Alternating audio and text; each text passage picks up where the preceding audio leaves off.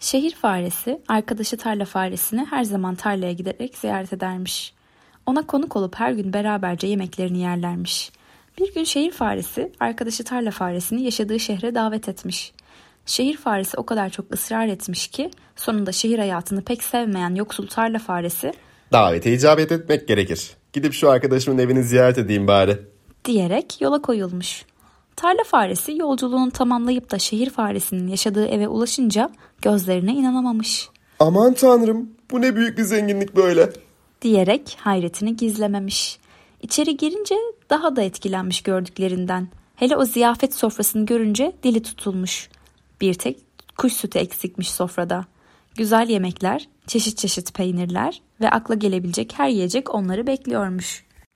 Şehir faresi bu aziz misafirini baş köşeye oturtmuş. Tam yemeğe başlayacaklarmış ki bir gürültüdür kopmuş. Az sonra bu büyük evin büyük kedisi girmiş içeri. Şehir faresi hemen kaçıp saklanmış. Bunu gören tarla faresi de saklanmış. Salına salına ortalığı kolaçan eden kedi bir süre sonra gitmiş. Masaya oturmuşlar. Tekrar bir gürültü kopmuş. Bu defa eve gelen evin hanımıymış. Neyse ki hemen saklanan farecikleri görmemiş ama farecikler çok korkmuş. Şehir faresi Tehlike geçti şimdi yemeğimizi yiyebiliriz. diyerek arkadaşı tarla faresini sofraya davet etmiş ama tarla faresi sofraya oturmadan kapının yolunu tutmuş Bu kadar korku yeter. demiş. Benim evim zengin değil ama korkusuzca ve özgürce yaşıyorum orada.